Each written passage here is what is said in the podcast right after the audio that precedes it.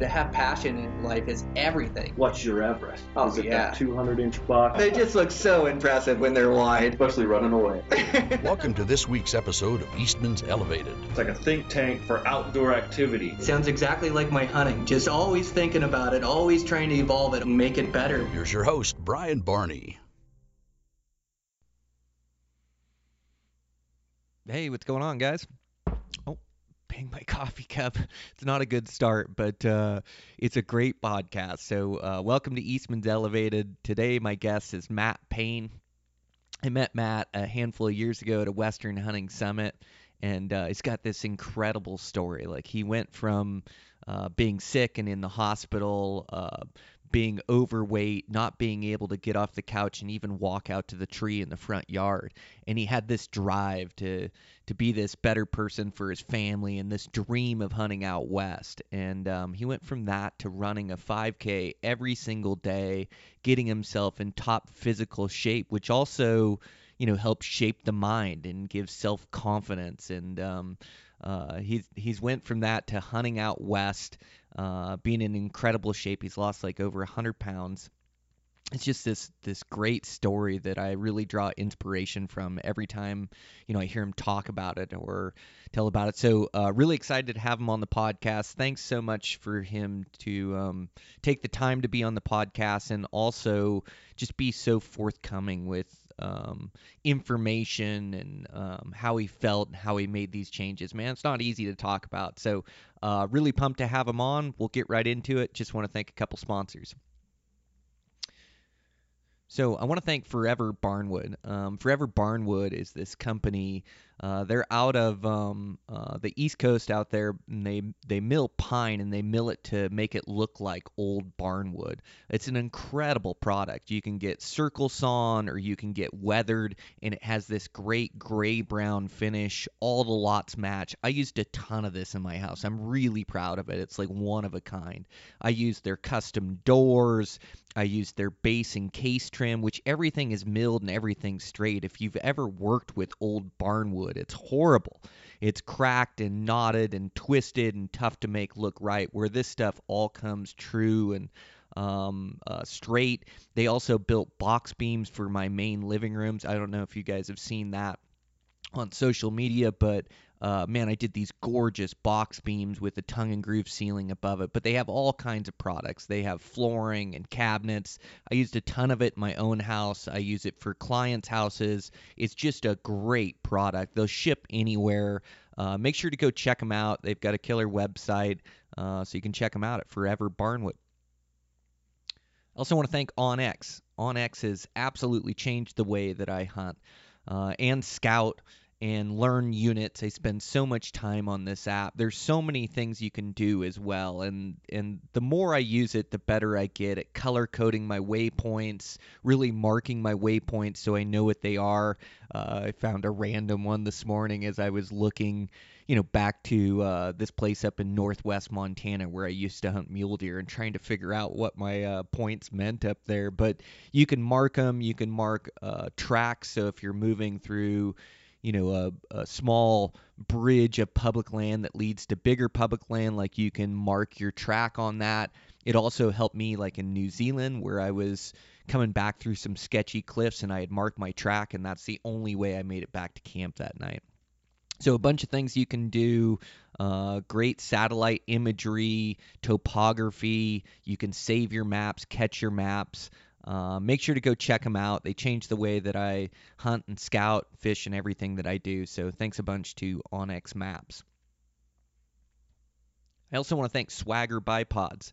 Uh, shooting a, a, rifle accurately is all about your rest, and Swagger builds some great ones. They have shooting sticks if you don't like a bipod. Uh, they have bipods at all different lengths or heights, and then they also have a quick detach, so you don't have to carry the bipod all the time on your rifle. You can have it in your pack and put it on as you're getting close to crunch time or getting to make a shot. Uh, they're also spring tension loaded, so you can spread the feet as far as you want. You can push the rifle back into yourself, and you can also swivel.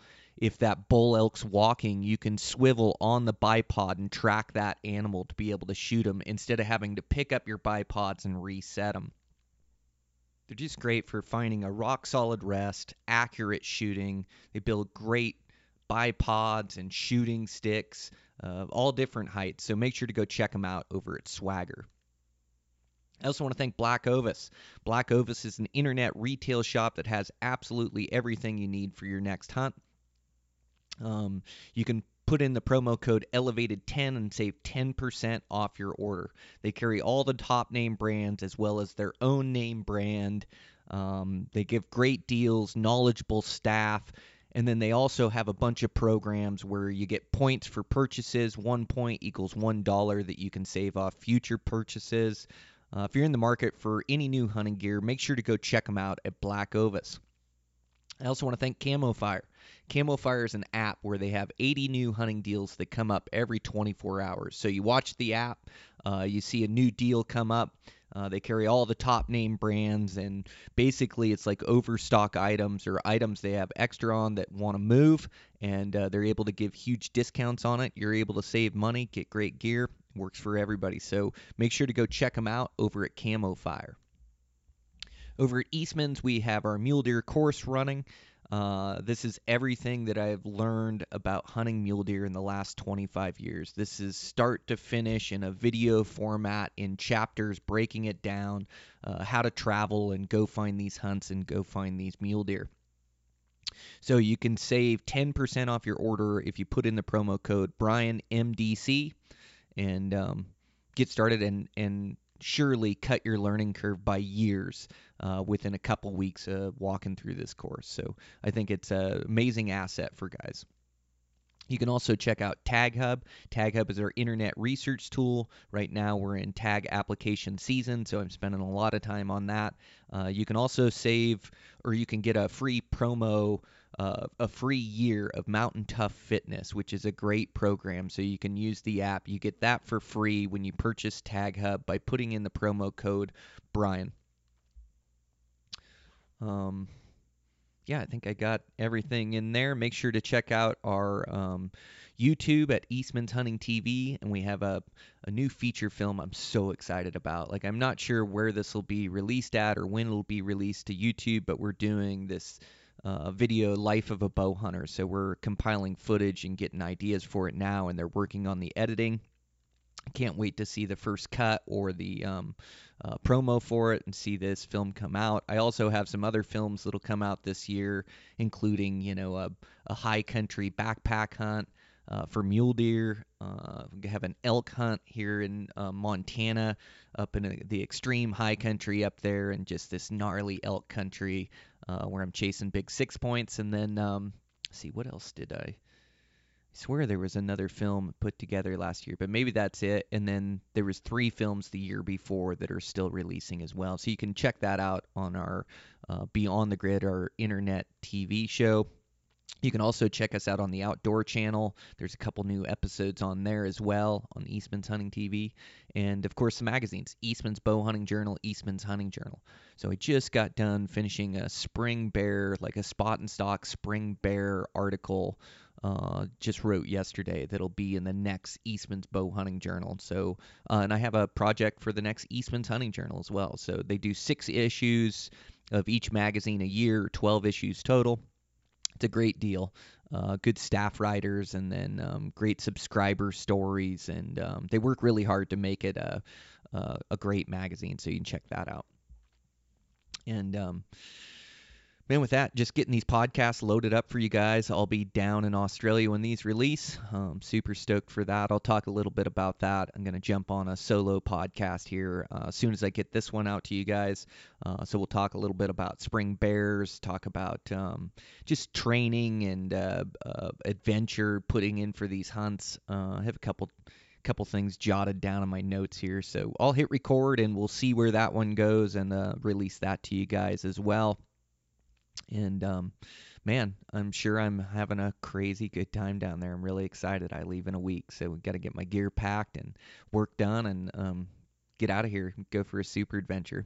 Super stoked. So, uh, thanks you guys. Let's get into this podcast. Matt Payne uh, did a great job on here. Eastman's Elevated. I'm your host, Brian Barney. Here we go.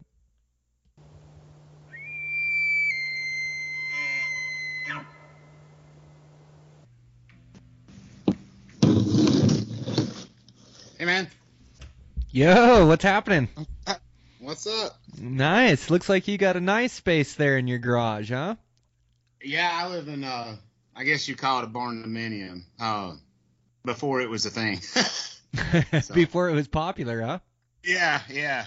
Been here a good bit, so Yeah. I don't know how many years now. It's been a while. Ah, good for you. So it's like a house and a portion of that, and then part of it's like the garage shop. Yeah, it started as uh just a shop and um it's like forty by let's see, forty by eighty and just uh I cut half cut it in half basically and just built a house on the inside of it. Sweet, It like a 40 by 80. So like uh, uh Yeah, so now I've got a 40 by 40, so I've got like 1600 on the floor, and I was able to get a little bit of loft uh, loft space too, um, due to the height. If I was doing it originally, you know, I'd planned it a little different, but it worked out. Oh, dude, good for you. Well, um, so so much of this like housing is so tough for everybody out there to try to figure out, and it's like when you Mhm. can keep your outgo down and keep a lot of the money you make, and when you can own your own place like that, man, it just makes really good sense. So that 1600 square feet, what do you have like a kitchen, main room, and then three bedrooms, two bath? yeah, three bedroom, two bath. Yep. Well, I've got to finish the master bath. That never. I moved in too early. I never finished it, but uh, Yeah. Taylor's on me pretty. Uh, she's on me pretty hard lately to do that. So. Dude, it's so tough, isn't it? It's like once you move in, you are done. Like you just need a, such a break mentally Yeah. and physically, and it's like you can keep working till the end of time, but it's almost like when you get in, it's just like, man, I just need a couple weeks to collect myself, and then I'll get back after it. And two weeks turns into two months, and pretty soon you just get Used to seeing it in like- there. Yeah, and pretty soon it's like, well, I don't know, I'm just fine with it. I don't know if I'll ever finish it, but yeah, you'll have to get on it. Yeah, she's. uh If I didn't have the push, I know it wouldn't get finished. So she's pushing pretty hard now. yeah, we gotta we gotta keep those wives happy. I think like um you know I Yeah. I love to say how self motivated I am, but there's some other motivation as well. You know, it's like yeah, uh, behind behind the, behind the scenes for sure, right? yeah, just um you know. Sh- She knows that I don't like requirements or don't, but you know, you just get to know somebody over the years. So like I can feel her pressure, feel when she wants something done or something done in the house, and it's like, oh, this is important to her. Like I better, I better knock this out. You know, this will, this will uh, go well on my side when I'm trying to be gone hunting. Yeah. Yeah, So uh, oh, I saw the uh your story just a little bit ago. Uh, the shooting range looks awesome, man. Oh, The dude, garage. thanks so much. Yeah, it's Yeah. the garage. Yep.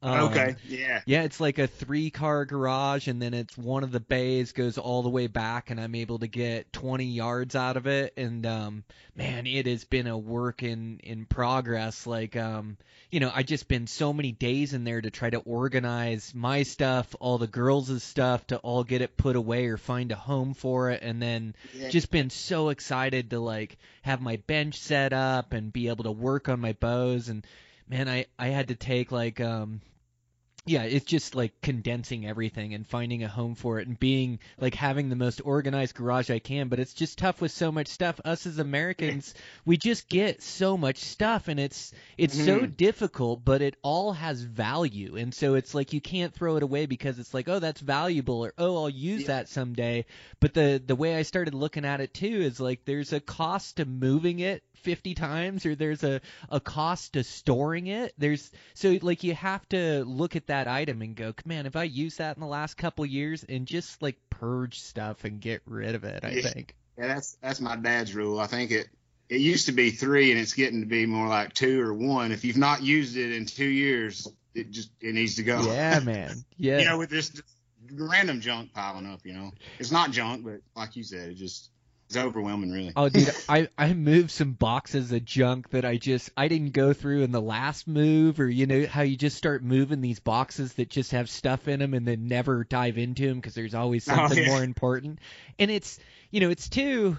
It's like, but yeah, moving those boxes just killed me. So I was finally able to go through those. But you know, it's too like in life, like we all got to find this line of like uh, cleanliness, organization, and being happy. And so it's like you have to prioritize your health and things, and you have to prioritize having fun and family time. Like it can't just be being clean, but everybody draws their line with like their pickup truck, with their house, and like how much time you spend. And it is good. Like we also waste so much time, so I guess there is you know time in the day to to live clean, but you do have to draw the line. Like I got to draw the line in organi- organization, or I'd never go bow hunting. Like eventually, I just got to throw my stuff in the truck and go. You know. Yeah. Like I, I tell her all the time, it's like we gotta um, you know, you live in the house, it's gotta look like it's lived in. So I mean, because if everything's perfect, it's like nobody lives there. So Yeah, it's not a museum. That's it. Yeah, for Yeah. sure. Especially when you have kids too. It's like, um, kids they just, uh, uh, you know, you're teaching them to pick up after themselves and pick up their messes, but it definitely doesn't come natural. And it seems like uh, they leave little messes and art projects and things all Yeah. over. so uh, what you got planned, man? Oh, well, um, if you if you don't mind, like I'd say we just get into it, and um, yeah, I'm with my my buddy uh, Matt Payne, and um, man, we met at the Western Hunting Summits, and um, man, it's uh like you started you sending you started sending me some messages and supporting the podcast, but then we met at that Western Hunting Summit, and man, we got to have some Mhm. adventures together. You were in on the early days of the Yeah. the Wild West where there was no safety. Like definitely, you know, uh, uh, I don't, I don't know that that OSHA was involved in those, but we went for it.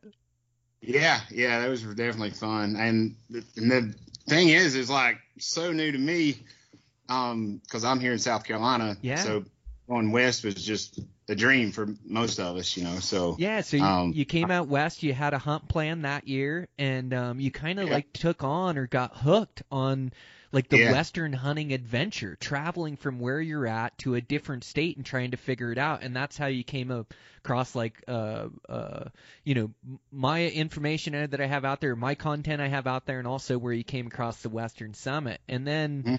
We got to hang out, and like, what's so impressive is just to watch your transformation, man. The the man you become from like those those summits like you just found this passion in in western hunting in being healthy and being there for your family and you've been able to turn this in to this healthy lifestyle and this healthy way of thinking uh happy in life and living your passion so i mean that's that's like really why i wanted to get you on the podcast today just that's so difficult for all of us to find the motivation the consistency dedication like it takes years to build that right Oh yeah, yeah. I my story is a bit different than some. Like, um, we don't have to go into the whole thing. no no I i'd love to hear it yeah Well, just a quick backstory. Um, I've lost about uh, a little over 100 pounds since uh, right before we met, probably. Um, what kicked me in gear was I had a stint in the hospital for about, I think I was in there for six days this last time. I had pancreatitis, extremely, extremely bad. Um, and this wasn't the first time. And the problem was uh, mainly due to lifestyle. I was, you know, overweight. I was on blood pressure medicine. I was just, I was a wreck in my early 30s. So it's like you shouldn't, shouldn't be in that shape. And I knew better, and I just snowball effect, worse and worse. And also, alcohol was a problem in my life that I let creep in and didn't, you know, I just didn't, um, didn't think it was an issue, you know, Mhm. until it was. So, um, I, and it was it was for years, and it just didn't didn't do anything about it. And then I finally, when I was laying there, basically, I could die. You know, I, I was in really bad shape, and I made a, you know, I made a promise uh, to everybody I'd let down. Taylor was there. We were just dating. taylor at the your wife right Yeah, Yeah. my wife Taylor, and um, we were just dating at the time, and I just saw the the disappointment in her and my my family, just knowing I'd let them down. I had and my daughter at the time, um, she was a lot younger. She's uh, she's 15 now, but um, you know, she, of course, she probably didn't know everything back then, obviously, but um, I'm laying there and I'm like, I gotta be here for these all these people that rely on me, that depend on me um, and that I love, and they love me. And I just, I, it was selfish of me to to live that lifestyle. And uh, I guess I finally had have that big of a you know kick in the butt to to get going. But um, after that, you know, getting home, it was just a long, long road just to get healthy. Not not just from the the health condition that I was in, from you know recovering from the pancreatitis. I was like super swollen. Like I couldn't even. It was hard to walk. Like just to get up to go to the kitchen to get a drink or anything. Um, for like a week, uh, well, even longer, but almost like bedridden for the first few days. Um, so yeah, I had to have a plan. Uh, I could either lay there and you know just get worse, um, and I was also dealing with starting to have they.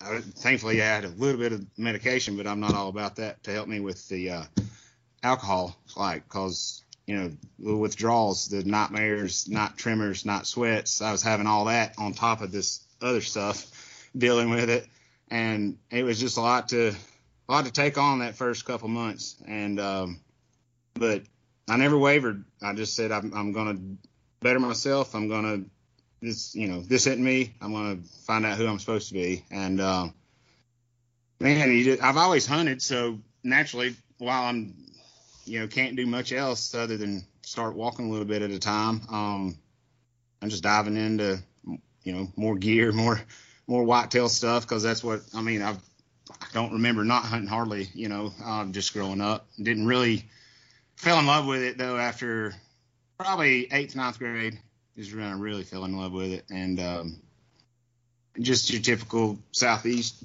whitetail stuff, you know. Um, but I, lose my train of thought here. Started talking about deer. but, uh, it's easy that's to do. what got me going. I started Yeah. thinking about. Um, I wanted.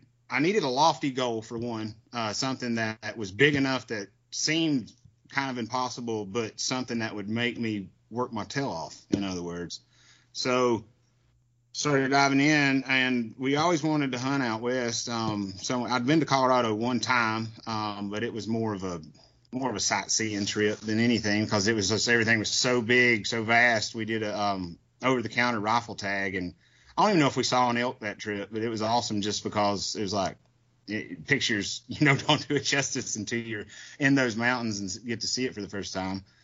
But um, so I was like, I'm going back and I'm going to do something hard and see if I can do it. And so I started, of course, I got off on sheep for a little bit just because the videos and all that, just watching some cool stuff. And I was like, that's not in my in my pay range right now. so let's dial it back. And uh, that just turned me on to mule deer because of the country. And then once I started diving into mule deer, I'm like, I'm doing mule deer hunt. I was like, if I if I get a tag and I've got I got to that's going to make me get in shape because you're not going to go if you're not not in the shape I was in. I couldn't walk on flat ground to the refrigerator, let alone climb thousands of feet. But um, so it started there and just started snowballing, and I just became a sponge. And you know, it was just podcasts, articles, just anything I could find. And of course, um, you came along. Um, I was telling somebody the other day, it's like I think like I don't think I've missed an episode since I started listening like every week because your guests are always so good. This reason it's I'm just blown away that I'm actually talking to you for the podcast right now. It's like you know, lineup's pretty strong, but um, and then I of course um found Hillary and Ryan, and you know those those guys Just great people, right? so good to us, so good to us, and um, and then like that was all at the same time. I found out you were a speaker. I was like heard about these summits, and as soon as they went on sale, I told Hillary this the other day. I was like, I was early in the, I was in the teens of my ticket number. I remember where I was eating lunch, like I was logged on, like, like I'm going, uh, it's go time. And then once I signed up, I was like, oh, well, this is real. I'm going to Montana in six months. So I, ne- you know, other than Colorado at one time, I'd never even been, you know, west of Kentucky, I think. So, um, we load up and go to the summits and, you know, that's where we meet you. And it's just, eh, it's been a whirlwind, you know, the connections I've made and people I've met just by, by putting myself out there, you know, and getting out of my comfort zone. Um, Man, it's, it's it's like amazing to see the change. So, like, I just want to touch on like the beginning part of your story. Like, um, Yeah, sorry I jumped ahead a little. no quick. worries, no worries.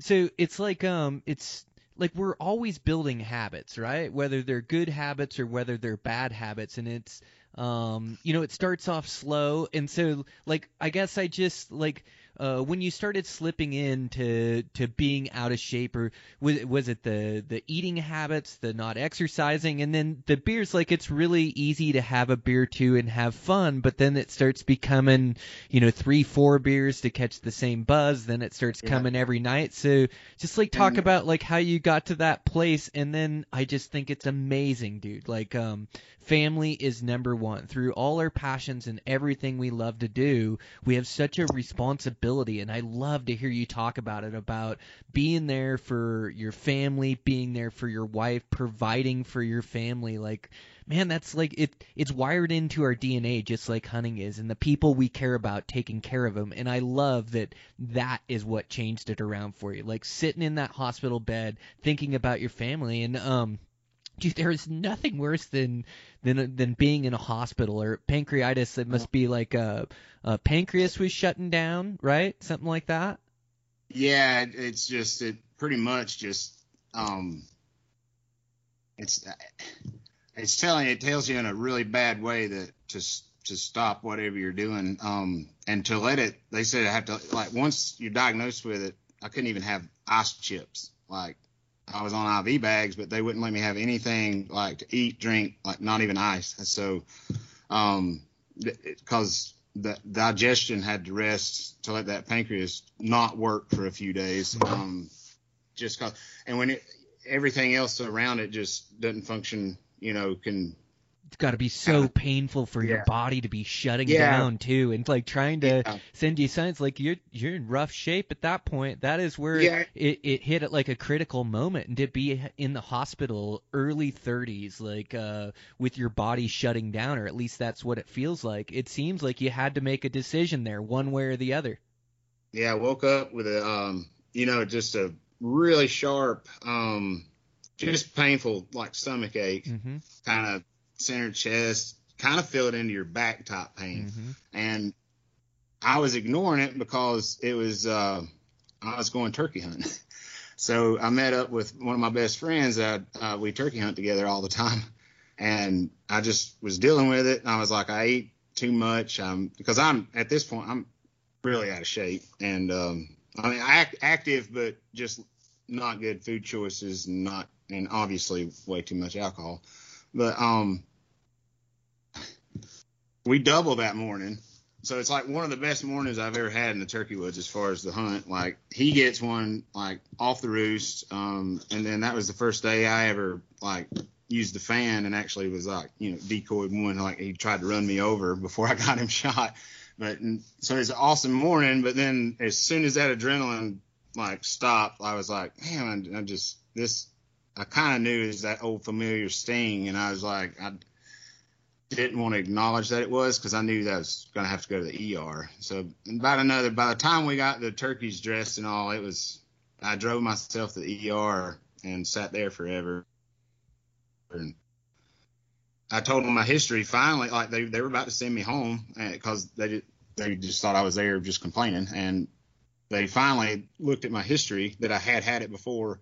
They called my doctor and admitted me immediately after that. So, um, yeah, it's it's very painful. It's that my doctor told me he's like you you're gonna have to change your you know you, you're gonna not you won't see 40 if you make it through this. You're you're still not gonna see 40 um, the way you're living.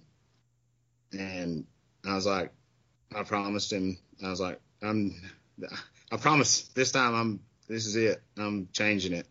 And because I was miserable, like so miserable, just praying, just anything. How tough is it like when you when you're in that state or when you treated your body like that? And the only reason I'm talking about this is because your story of redemption, what I've seen like over uh the last handful of years has been incredible. But like like uh, how tough is it to get motivated to start or after you start slipping into bad shape or treating your body healthy, it's just tough to turn it around, right? You built these bad habits and then it's like this monumental effort to get in shape is like such a far off goal. It seems like you can never achieve it because it's months or years off, right? It's not it's not instant. There's no there's no magic pill other than you know it's work, and I think that's what scares anybody or deters anybody. It stops them because I would get started, and because I was always kind of chubby growing up. You know, I was the chubby kid, but uh, athletic in high school, you know, all that, just a little bit overweight, nothing horrible. But then right after that, you know, the college years, I blew up, got got pretty big, and then I lost weight and did well with the youth. You know, that helped as well, and got back down even smaller than high school size, and then uh, just life uh, just started slipping. It's crazy how like, well, I'll skip today. I won't go to the gym, or I'll I'll go have a drink with the buddies, or you know, and then like you said, it just it compounds over time, and you turn around ten years later, and you're like, whoa, I kind of made a few wrong turns there, um, and I would try to when me and Taylor first met, um, I was getting back, I was getting in pretty good shape. I was working out again, um, because I've always had a passion f- for that. It just it would get overtaken by you know worse habits and um, which really can control you and it's it's just it's horrible uh, once once i'm on the outside looking in it's just it's it's kind of it, it, i don't know what to say i'm just i'm ashamed of it but Mm-hmm. you know I, it kind of i wouldn't be who i am sitting here i wouldn't be talking to you either if i hadn't went through all that Totally. so it's, it's what's awesome too that you giving me this platform to if one person you know could just say if this dude can do it, I can. Then that's all it takes sometimes. And uh, I'm actually helping a few of my friends have reached out to me lately. You know, just just because I've been more open to it, but uh, because I've been a lot of people's been wanting me to tell you know my story somewhat for a while, but I had to wait till I was ready because I'm still not like just the mental changes I've went through. I mean, the hormonal, it's got hormonal changes. I've had all kinds of crazy stuff just from. I mean, Got I that want, testosterone I just want pumping through you, right? eight. What's that? Got that testosterone just pumping through you now. Well, well, that just the just the from being, um, you know, so out of shape and Yeah. so sick in a way to the lifestyle I live now. Because now, if it's not good for my body, it doesn't go in my body, and you know, it just uh, I get my body had to reprogram itself. Yeah. So I'm just now find I'm kind of finding my groove just in this past year as far as kind of my moods getting because I you can I've probably been difficult to be around, but uh, you know I, I had to go through a lot in my defense, uh, and you know I did it a lot, a lot on my own. I didn't do any rehab. I didn't. I went cold turkey. I, you know, and the diet is all. I didn't have a coach. I didn't have trainers. Uh, it's all well. I've had help from outside sources because I looked for it. You know, like finding you know, just motivation like you, for instance, or just, you know, reach out to buddies or anything. So, Yeah. um, that's one thing I think people don't do either is, um, they're scared to, scared to ask. Like when you are, you feel like if you're, even if you're just a little out of shape or, you know, just don't have a good body image or whatever, people just are, you know, they're, they don't want other people to know that about them either. So they, you know, ask a buddy if to go to the gym with you or, you know, uh, It's tough, right? on- The yeah. the ego, it's like the Yeah, ego the keeps you from asking for help. It keeps you Mhm. from putting yourself out there. You're constantly thinking what other people are thinking of you. And this growth is beautiful. And you talking about it is beautiful, man. You're in such good shape. It's just amazing to see your transformation. And so that's like what I what I want to get into is like like finding that motivation or what is it that discipline day in day out. And don't think that you're the only one that's going through it. Like I think all of us this have to go through it. All of us have to grow up. All of us have to mature, find our discipline. We all do things in our youth that we're not proud of, actions we're not proud of.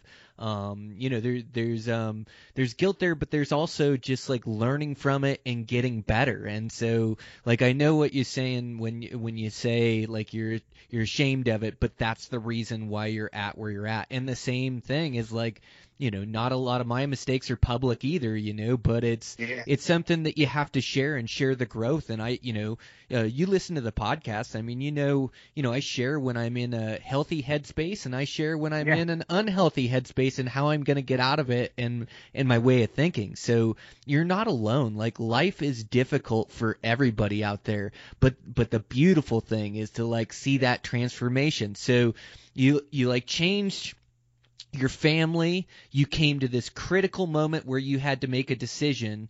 You made that decision and you started being vocal about it. You told your doctor, you told your wife that you were going to get healthier, you were going to do what it takes.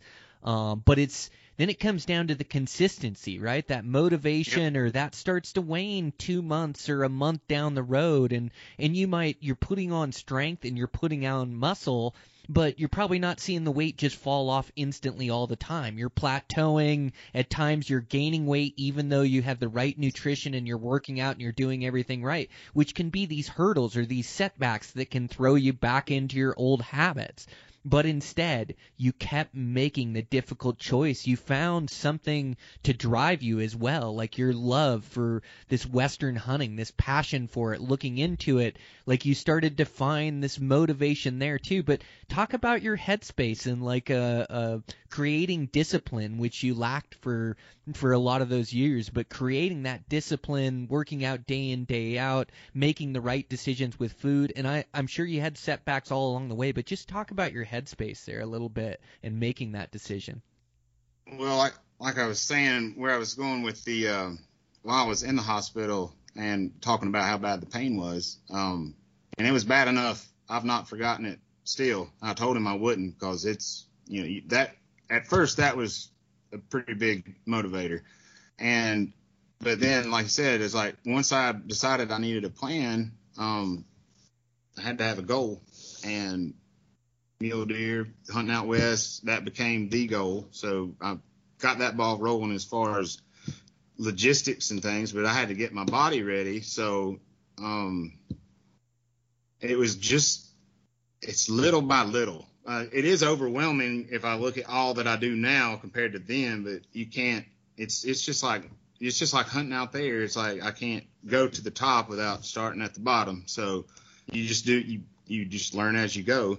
I started um, just at first just started cleaning, eating clean, like shopping outside the grocery store, as I try to tell people now, because that's where the real food is, the whole food. If you make it yourself, then you're pretty good. So start there, and then I just start, you know, and that obviously, and that and just being a little bit active, weight starts coming off pretty quick. But like you said, a lot of that's going to be water weight. It's quick, you know, it, it sheds off pretty quick, and then you hit that wall, and then you're still doing the same things, and you're not seeing progress, or like, and or the scale goes up, and you're like, well, man, I'm working too hard for this not to be working, so it, you, it's easy to slip at that point, and I see a lot of people quit, but I knew that's kind of how it worked, and I was like, I just got to get a little better every day, you know, just do something, something a little different every day to be better as far as diet wise, do a little more exercise and just stick to the plan. And, you know, and that's what I did. And it just kept snowballing into just more weight loss, um, just higher, just my cardio was going up and up. I went from being able to walk. I, um, the first week I was able to walk after this, uh, hospital. I had a tree taken down outside the house, and it was about 20 yards off the corner of the house. And I was like, I just got to get to that stump, and I'm good. So I'd walk to there, and then I'd walk back to the door. So that got a little further, a little further, and we've got a pond here at home that's a half a mile around it. So I started walking it, and I'd make a, a lap. So I'd do a half a mile, and then it turned into a mile, and so on. And then it got to the point I'm like, all right, I'm gonna start doing, I'm gonna start running because I'm not good at it. I'm not built for it. It's hard. I've always hated it. That was my least favorite thing about anything in high school sports was the like the conditioning part of it. So I'm like, that's it's got to help you. and I made myself when I started doing three miles or I, I 5K. It's got to be 3.1. Can't be three miles. It's got to be a 5K. Uh, I said every other day I'm going to do a 5K, no matter what. If I have to walk it, you know what I've got to get it in, and like nobody's holding me accountable. They don't care. I, I mean, they encourage you to not. Usually, it's like, no, nah, we you don't have to do that today. But I would make it happen, and it was, you know, I remember. I, I, it hurts as bad now as it did then, but I remember, you know, a mile then hurts like 10 now. So, um, it was, but I just kept getting, you know, better and better. And then I was like, I'm to start doing this every day just to see if I can, because I feel like the body will take whatever you throw at it. If you just, it, it's, if you got it up here, you know, it, it'll do it. So I there for a while. I don't know how many days in a row. I didn't even miss a day. Like I was just beating myself up. But as mentally, that that's what helped fix me was the the, the running. Um, I think with the addictive personality, and then I still I say I hate running still, but like I love what it does for me. Um, and you're a runner, so you you know all about the how it makes you feel. So it's just even sometimes during when you're about to die, it feels like you're gonna die. Um, as soon as I'm done, like within that, after a minute, it's just you feel so good. You're ready to go. You can conquer the day. It's just the hard part's over and nothing else getting your way that day. It's just uh, it's a different feeling, and uh, you know, it's it one addiction replaced another, but I think it's a lot more healthy addiction. yeah, man, it's so powerful. Uh, so and I still, I don't do a I don't throw down a lot of miles, but it's just if I can do that, I do a lot of three to five mile stuff. Mm-hmm. Lately, it's me too. Uh, it's about all I've been able to do lately. I've just I won't rest enough. I'm hip and back's been bothering me in wintertime. I'm starting to feel a little better now that we got some longer days. It's we we got pollen already. That's my, my eyes. That's I probably look like red eyed and everything. I'm phew, pollen is nuts right now. oh man, and it's hard to that's hard for you to imagine there's snow on the ground, but man, mosquitoes flying. I had to shut the shop door before I uh, got on here because there was mosquitoes flying around. Oh man, yeah, some of that warm weather would be nice, but I'll pass on the pollen. Well, um, dude, that is so powerful. It's um, like as you're talking, it just it just reminds me like um, you know, not only are you adding physical strength and physical endurance and uh, your nutrition, uh, but you are like making your mind stronger to make yourself run that 5K every other day and then every day. Like it, yeah. the the body will take what your mind gives it. And I like also what you said, like your body adapts to the stress you put on it. I mean, there you went from hardly being able to walk to the stump to making yourself Mm-hmm. run every day and being able to recover from that and feel good the next day and feel feel uh, good as a human being. And it's almost like, um, you know, you can have help or you can have people that step into your life. And you definitely like I find motivation, I learn from other people, I gain motivation from people, you know, like uh just by listening to them or taking in their information, but in the same breath, you almost you have to make the decision for yourself. Like you have to make that decision and then hold yourself accountable. Like that's the only way it works. Cause, cause like you say, our loved ones, they see us working so hard and they're like, oh, you should take a day off. And it's like, you don't know if I take one day off, that, that adds up Yeah. into two, into three, into four. Like, Yeah. You know, I've got to keep with it. And I, I also like how your decisions, like you're faced with these decisions throughout the day. And really you have to break it down to that. Like the hardest part about getting in shape is getting started, deciding you're mm-hmm. going to get into shape, committing to, to eating the right food and to exercising. And we can procrastinate or put it off. And, and, and so like getting started is tough. And then it's like every day you're going to be faced with multiple decisions to choose the right thing or the wrong thing. And that goes for nutrition for exercise all the way through. Like in in all of us every day are faced with decisions to do the right or wrong thing. And you just have to choose the right thing time and time again and not let that uh that instant gratification that that instant food pleasure you know? And we all Yeah. like eating is tough right? Because we all have to eat to survive. Like um Mhm. you know so so like uh, uh sure if you're an alcoholic you can quit drinking alcohol but you can't stop eating food but you just have to uh eat the uh the right portions and you have to eat the right food the real food that you're talking about. And that's what I try to t- stick to is I'm not I don't try to stick to a harsh diet. I just try to eat real food that's good for me you know just real fruits real veggies real meat. Stay away from carbs stay away from bread but you know it's not like I don't have a a dinner roll or sandwich every now and again, but um, it's just it seems like you just have to make those decisions every day, and then tomorrow you got to start over and make the same right decisions, but you get better at it over time, and it's still. You know, even like you, it's difficult. Like, um, I used to sit at the trailhead for 10, 15 minutes after I drove 30 minutes to get there and go run a trail, and all of a sudden it starts raining or it's blowing hard or it's snowing crazy or it's super cold and it's like I I don't feel like getting out of my warm truck and going for a run up there but like you said you learn like that that's going to make you feel better in the end. You learn that going home and not running would would make you feel worse Mm-hmm. like mentally. Like I I, I'd be mad at myself. And so, like, pretty soon I'd make myself get my running shoes on and go. And now I've just learned, like, uh, you know, I've strengthened myself mentally that I I make myself drive there, and as soon as I get there, it, I don't dilly dally along in the truck or waste time. It's just like get on my shoes and get started. I know the decision I'm gonna make in the end, so I can either sit here and think about it and waste time, or I can get on that trail and get back to my family. But I, I don't know, just some stuff I picked up on as you were talking, and you've made these huge changes because it's it's it's not easy. Like there's um it's not easy in life and it's not easy to be fit. And it does just take like that constant effort constantly making the right decision.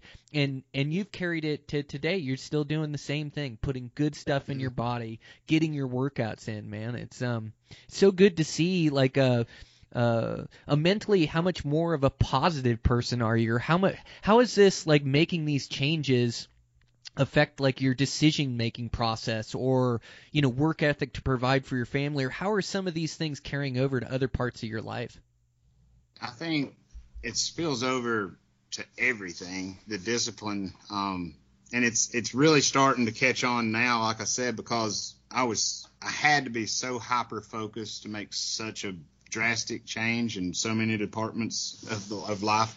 Um, but now I'm starting to, like I said, kind of find my groove, and um, yeah, but it filters out into just everything. Um, just if it's a you know, just simple chores that used to be like, oh, I'm just gonna just gonna do that later, or no, I don't want to mess with that right now. It's just like just it'll take five minutes to do it. Just eh, that little extra discipline, or or just uh, it, stuff isn't as hard as it used to seem. I don't think. You know, it's like once you've been through a few like some hard things, it, a lot of stuff just isn't that big of a deal when you look. You just sit back and look at it. You know um, I've changed my perspective on a lot of that stuff, and and just as life in general.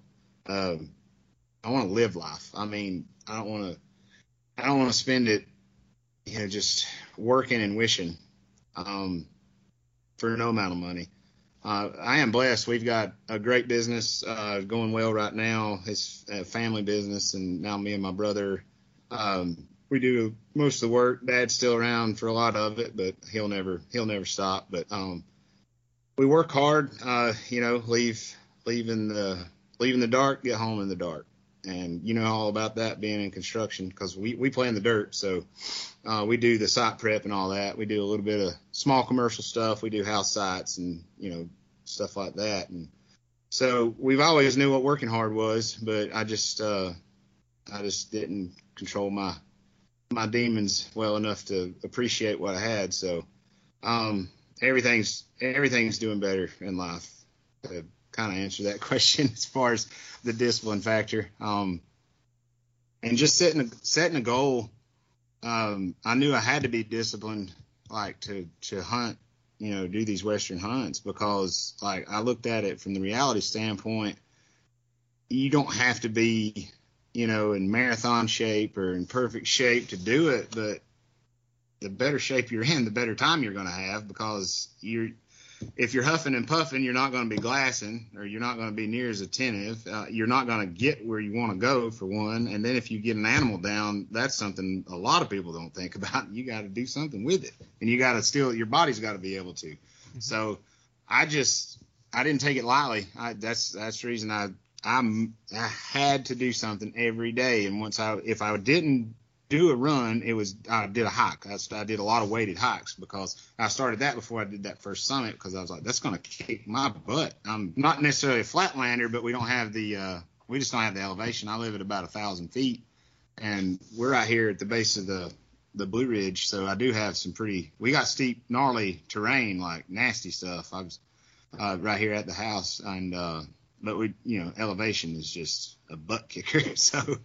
um, but man, I just started just throwing in the work. Like, like I said, like if I needed to do a run and I didn't get up in time that morning, if I slept in, I get so I'm not a good person to be around. I was just so pissed off because I didn't run. Like, and it wasn't the fact that I knew I knew it's okay for my health my body. It was probably do me some good to you know to lay off for a day or two, but it was the mental. I was I was the only one holding me accountable, so I would just get mad at myself and like, and I wouldn't be happy with myself until I did that. So there was a lot of days during the that one summer. I'll still do it if occasionally I took lunch and I walked the machine. I'd put my running shorts on, go run, and you know, dry off for a little bit, get back in the machine, and go back to work. Yeah, people uh, people think we're crazy, right? Running on the lunch break like that. Um, yeah, it's um, it it is. You just have to get it in, like you say. That once you start to build that discipline, um, like you you really don't have a choice in the matter. You don't give yourself a choice in the matter. You just make yourself do it day in day out. And I think it, it starts affecting like you said, everything in life. Like um, it puts life into perspective. What's really difficult and what's not. It it gives you more self confidence and like uh, uh, makes you be proud of who you are when you are disciplined. You do put in the work. You are trying to be a a good human, trying to be you know. And I think too, it like helps improve my family life. Like um, I us as humans, we're meant to to work hard, or we're meant for physical exertion and we're just better people when we wear ourselves out. We sleep better at night.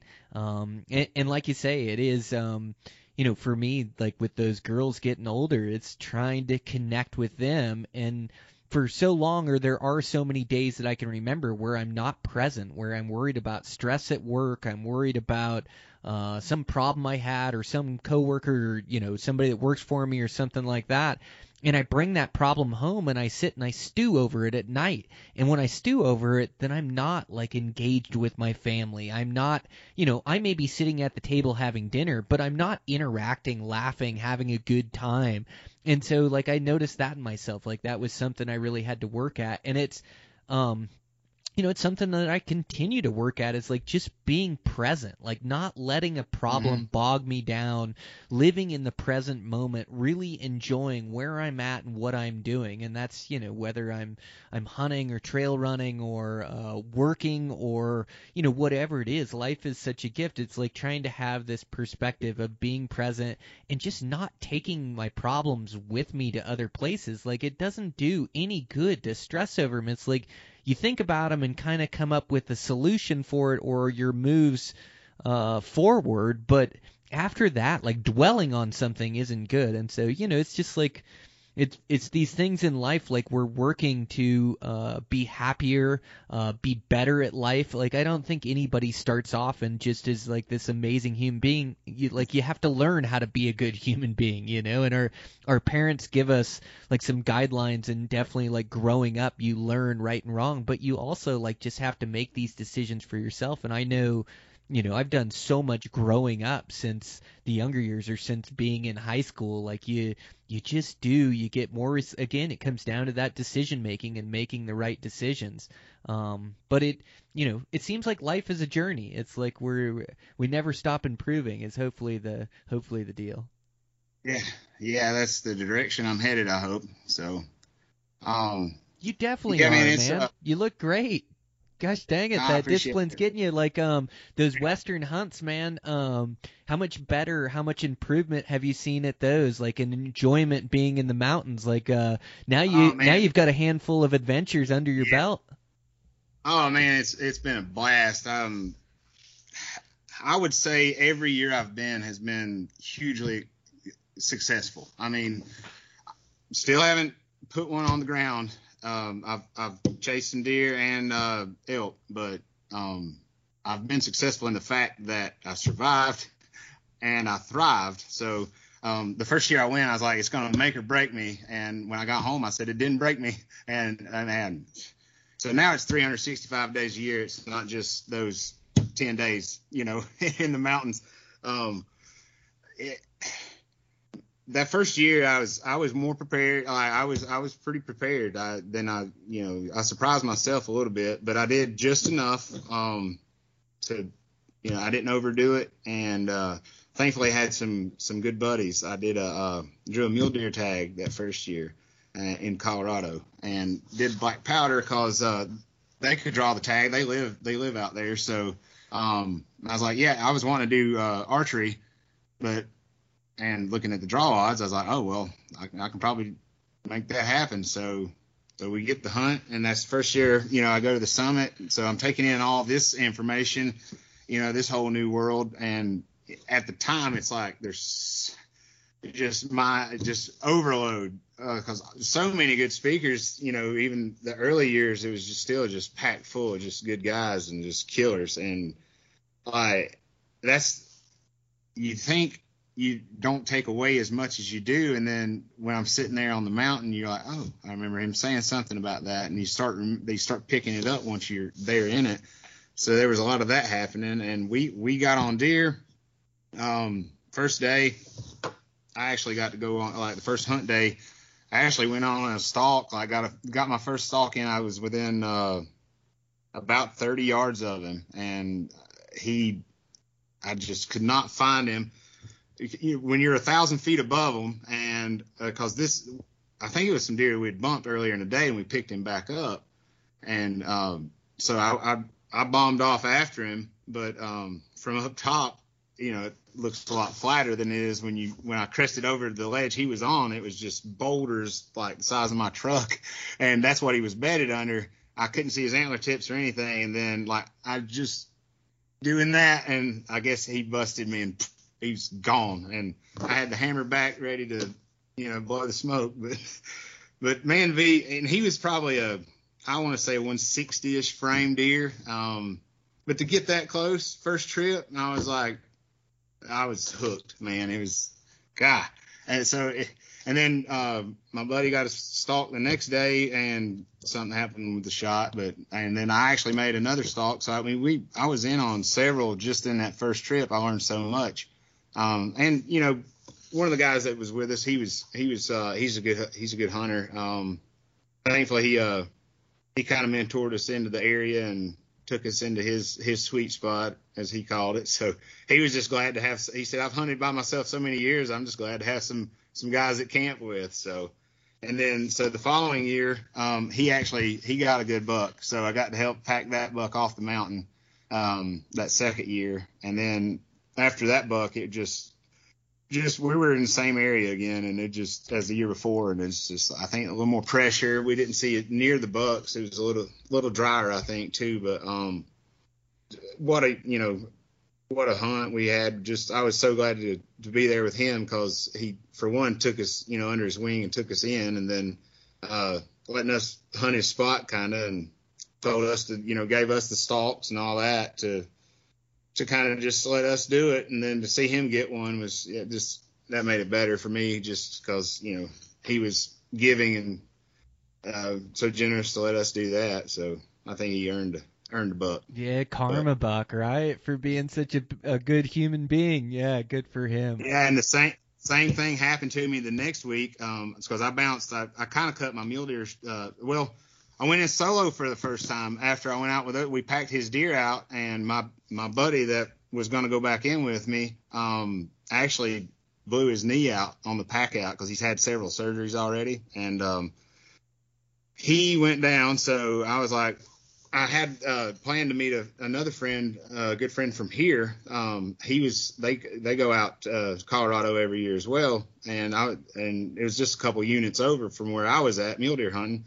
He they invited me to come to their elk camp that they go to every year, so that was the plan. And I was like, well, I got a couple days, and I was like, I guess I can go in by myself, and uh, and that's that's kind of overwhelming. You know, most people that I know, you know, can't even do one night without a cell phone. Let alone, I, you know, I think my camp was five miles from my truck in a wilderness unit, at, and I camped at almost 11,000 feet, and I was in there all alone, and I was like, I can do this, you know, and man, it was, was a crazy feeling for the first time, you know, because just never been in that world, but. uh talk about growth in just a short amount of time. you know, go from uh, camping on the couch to to sleeping in the backcountry at 11,000 feet with uh, bear tracks all around the tent and definitely in mountain lion country. so uh, I slept like a baby that night, though. I remember thinking, I was like, uh, I'm probably not going to be able to sleep because there was something right outside my. T- I was just under a tarp too. I went floorless. I just did. I just dove head first. I was like, I'm not carrying a nest or anything. I'm going to go tarp only and sleep in the dirt. And I had. I, I'm pretty sure it was some deer, but they were right outside the tent right after right after dark. And oh man, I got I got my pistol and I was looking around and I was like, well, I don't guess it wanted me. So after that, I just I, I looked at a book for a while and fell asleep and woke up and the next morning I was glassing mountain goats. It's just incredible. Sitting there all by myself. Just I just think there was 13 goats and all kinds of does and small bucks around me. And I was in I was in some deer. I, I didn't see any uh anything you know worth chasing, uh, worth packing out. In other words, but uh, man, yeah, that was a really cool experience. It's life changing and you know, just to do that all on my own. And then went and met up with my buddy, had elk camp, and because uh, I was there with him, and it was just his brothers and his dad, and like so I'm just part of the family, you know, with them at elk camp, and uh, just the stories because we they we backpacked in, but we all kind of set up a base camp camp near each other, and uh, just just the laughs we had at camp. That's the memories, man, and being out there and being in a bugle fest for the first time. Like there was one morning, like they were quiet for most of the trip, but there was one morning they were sounding off on both sides of me. I knew my buddy was down down in one drainage, and I was, I was like, one of those bugles is probably him, but that one's not him, and that one's not him.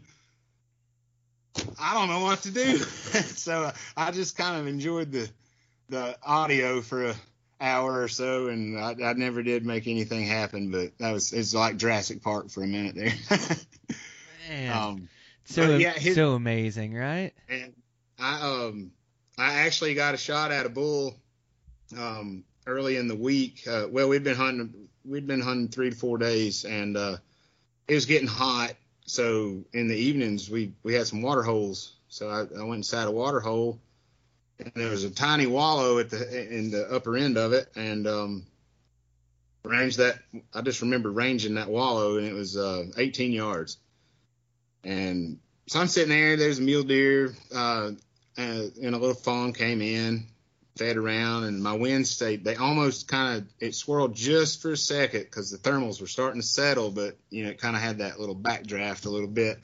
And uh, she threw her head up, and they just kind of then she she just eased on out, and I could tell she calmed back down. I was like, these thermals have got to to start because I knew if the elk they were going to come from my left, you know, up, up this little drainage I was sitting in, and sure enough, I hear this clunk clunk clunk clunk, and I'm I'm tucked in like there's there's other people have been hunting this, you know, we're on public, so like it's almost like a permanent ground blind was there. But instead of being behind it, I got in front of it because I'm like, I, I can't raise up to shoot my. How am I going to draw and raise and all that? So I was like, I'm better off just to sit here and let this blend in behind me because I remember what you guys saying. Don't get behind the brush because then you can't shoot. You're better off with elk, especially just stay still and let your camo do its work and whatever. But um, So I'm I'm sitting there and I'm like crisscross applesauce, you know, sitting there with my legs crossed like uh, elementary school. Because I, I remember I was like getting tired from sitting on the slope, and I was just that's how I was sitting,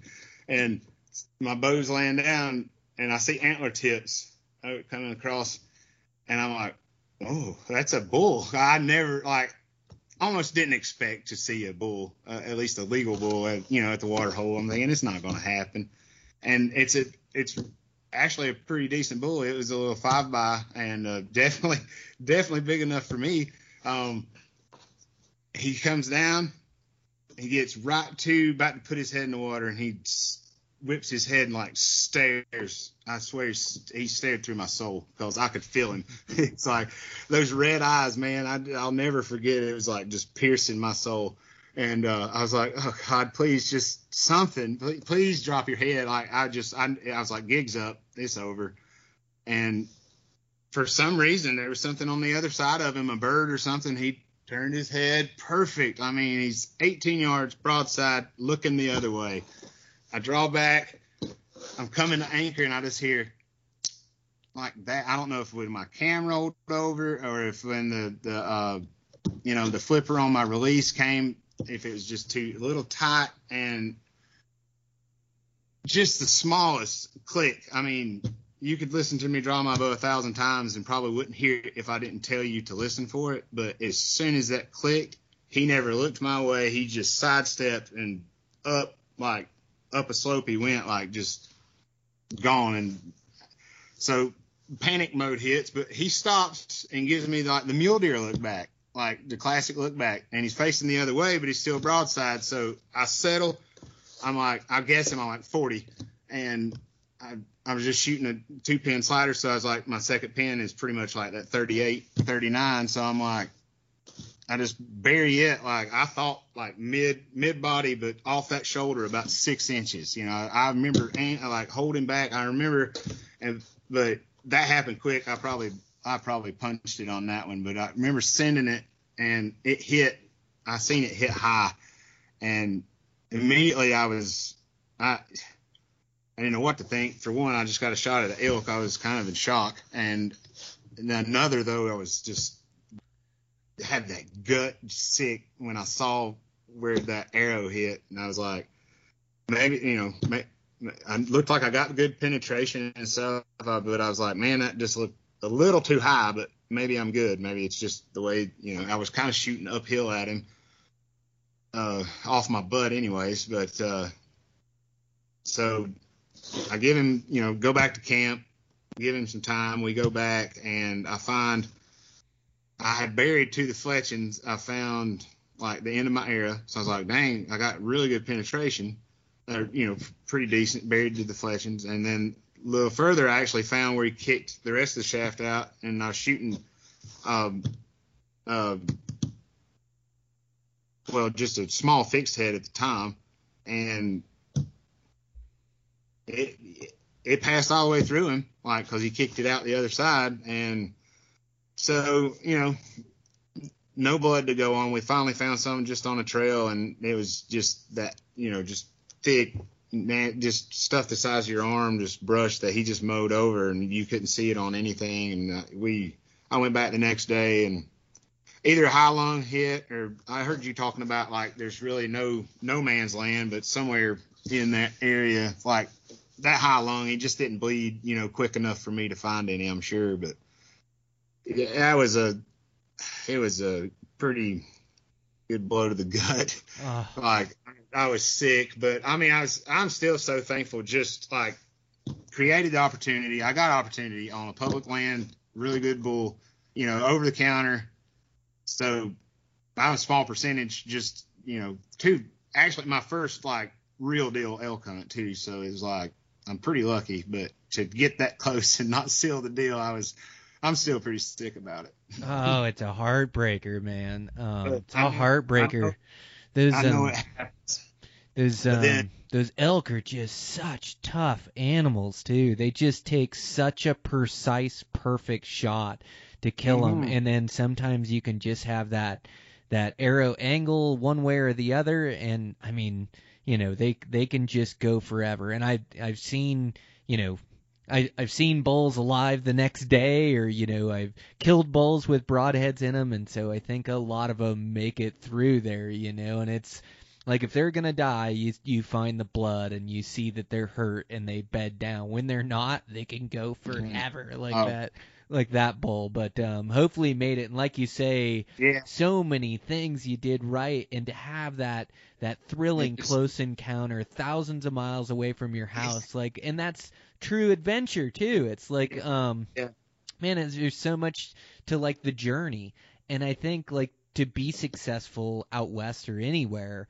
You know, it takes like working on all these skill sets, you know, to really improve your skill sets of the the the shooting and, and and being able to be clutch in those moments, the the hunting, the theorizing, like so much that goes into it, but it's like a work in progress and we're constantly getting better and eventually we're to a point where then those animals just start to die consistently and there's no doubt in my mind that you're going to see that with your trips out west and all the work and effort that you put into it. Uh like that that equals success but it is like even when you arrow something, it means the world, but the fun is really in the journey of the whole thing. It's is. put you in It amazing shape. It's given you these amazing adventures and excitement and thrill. It's given you a reason to continue to work hard and push yourself.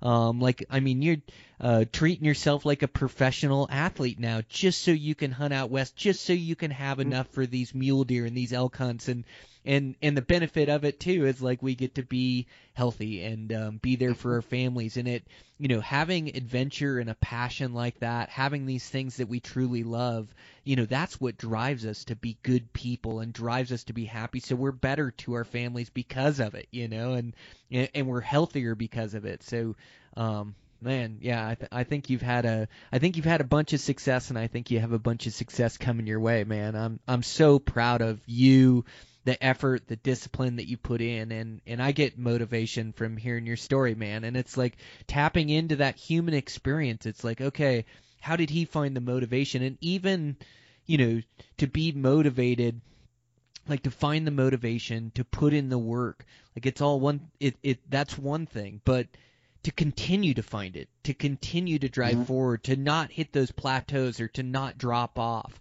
Like I think that takes real effort, and I see guys as they get older uh, give up hunting or give up the adventure of hunting, and I I just um you know that definitely won't be me. I'm going to be pushing hard to the end, and that definitely won't be you either. There's there's like beauty in the challenge and beauty in finding something that you truly love and are passionate about, you know, and and once you do, like continuing to have motivation like I, i'm continuing to find it now. Like i want to take myself and my body and my mind to another level. I want to push harder than i've ever pushed. Like that that is continually my goal. And, and now you know always I've enjoyed the journey so much that I just can't wait for like the adventure of this season and I know I'm going to face hardships I know I'm going to face challenges a- and it's going to be beautiful. I'm going to be sleeping in the dirt somewhere, challenging myself to my core, and, and I just think it's such a gift that that we found that, and I can't imagine like not having that passion in my life or taking that away. Um, you know, I'm sure I'd have to f- have something. It'd be rock climbing, or it'd be, you know, I'd I'd like to hope that I'd find something, but I just don't know what I'd do if I didn't have that passion for like the outdoors and the hunting space. It truly makes me happy.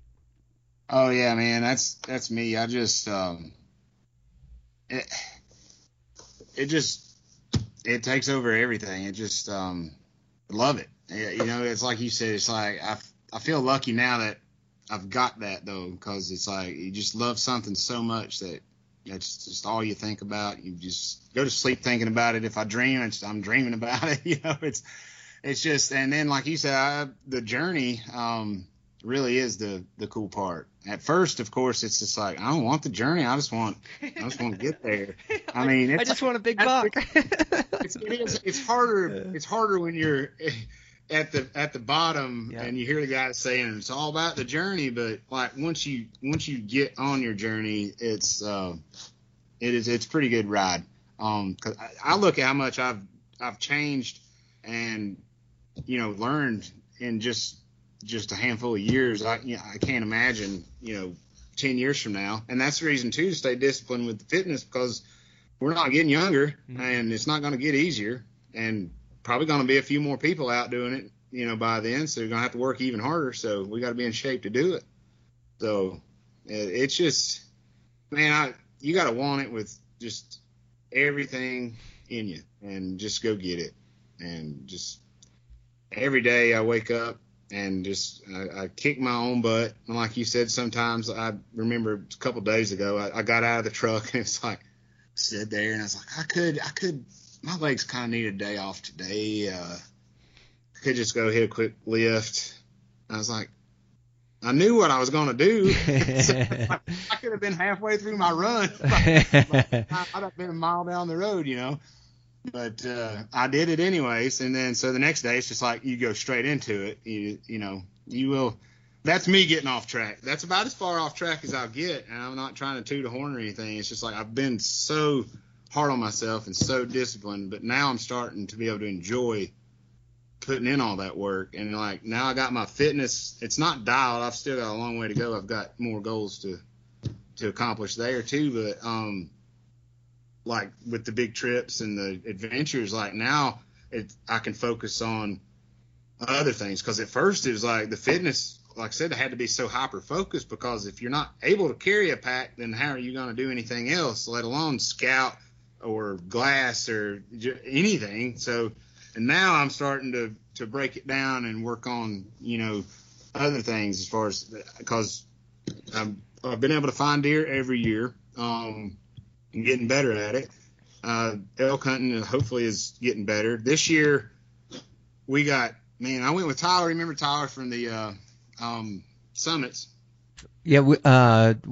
Oh yeah, Colin. from Colorado. Yeah. Yeah. Yeah. Yeah, we hooked up. Uh, He's uh, a great guy. Ryan- yeah, him and Ryan um, invited me to join them. So uh, this year uh, I went out there uh, and hunted four or five days with those guys, and uh, we got we got on some elk. Um, Tyler was on it with the E Scout, and he's been paying attention in class. So he uh, he He's a- put us he's a on. good we, we got yeah, we got close. Um, uh, we were we were within 80 yards of a what we would say a giant public land bull. He was it was a good bull, and just it was so windy. Uh, there was no shot or anything uh, at that point, but anyway, like, we just lost track of him. But man, we like I said, we got on him and got close. It was just and we were in some rough country, but we.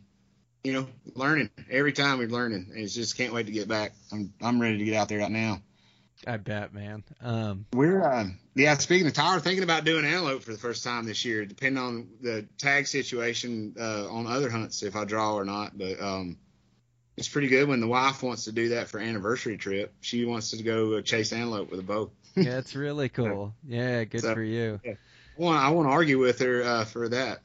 Yeah, no doubt. Yeah, that's Yeah. beautiful, man. Well, yeah, you've got your whole family on it too. Everybody's getting healthier. Like uh Yep. you started change with everybody, which is beautiful and I'm sure, you know, just like you mentioned in the podcast, your your friends as well and it's um uh it's it's uh, uh addictive or you know people gravitate towards you when they do see that change and see what you brought on and see your happiness. They start asking for advice or like how how'd you do that? The same way I asked you like mentally just trying to get in the same space that you were in to make that change because I think a lot of times that's the um the toughest challenge, right? Is like uh just getting your mind right and getting that discipline and that action started and just get going on those positive uh, uh behaviors. And it snowballs. Like you say at first it was walking to the stump next you were walking a half mile and pretty soon you're running a 5k every day. Pretty soon you're hunting the most gnarly places in the lower 48 going for adventures. And you've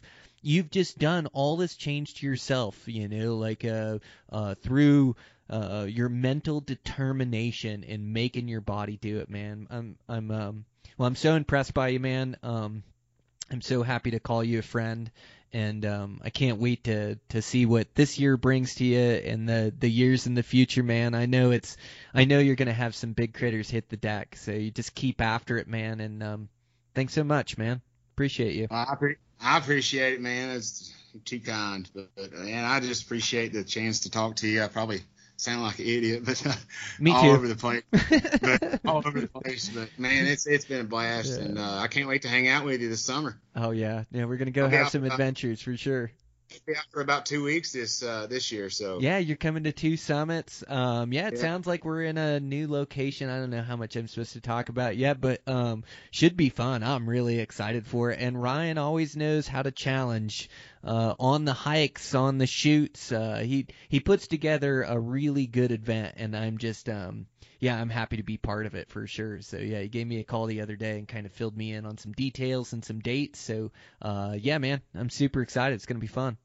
Yeah, if we can keep him from making uh, that double shot we had to take in the hurricane. Remember when the, the it was raining so hard, and we just listened to Joel Turner tell us to not punch the trigger, and we have to get two shots off within like ten seconds, and we're in a downpour rain, and we're all just rattlesnaking it. So uh, that was a fun day though. Uh, super fun. So- Yeah. But yeah, man, sure. I appreciate everything, uh, and keep it up because you're a big motivator for me uh, every day, man. Yep, you keep it up as well, and um, keep in touch. Give me a shout anytime.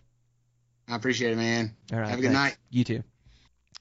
All right, guys, it's a wrap. Thanks to Matt Payne. What an inspirational story, man. What uh, what a story of, of discipline and dedication. And it, it isn't always the the the front leaders that are displaying these traits. Like sometimes it can just be an average guy that decides he wants to be above average and wants to be there for his family and wants to hunt out west and wants to enjoy life to the fullest. Set his mind to it. Get himself in great shape. And um, uh, now he's really enjoying the the um the fruits of his labor. So super cool story. Thanks again, Matt, for coming on and and being so open with information. I know that isn't easy, and um, man, I really think it's beneficial for our audience. So uh, thank you guys for listening in. Thanks to our sponsors. Uh, Want to thank uh, Forever Barnwood again. Just amazing products. Uh, really help make my house one of a kind. It's a great Western look, but it's a good look for anywhere. Uh, incredible stuff. So check those guys out.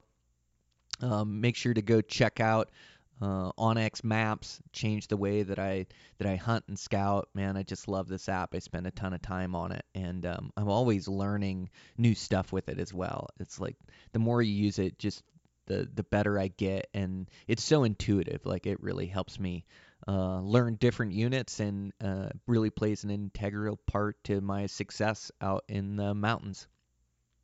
Also, want to thank Swagger Bipods, building great shooting sticks, great bipods, uh, quick disconnect, uh, spring tension loaded so you can swivel at your target. Like shooting a rifle accurately is all about the rest, and Swagger builds some great ones. So go check those guys out. Thanks to Eastman's and everything they do.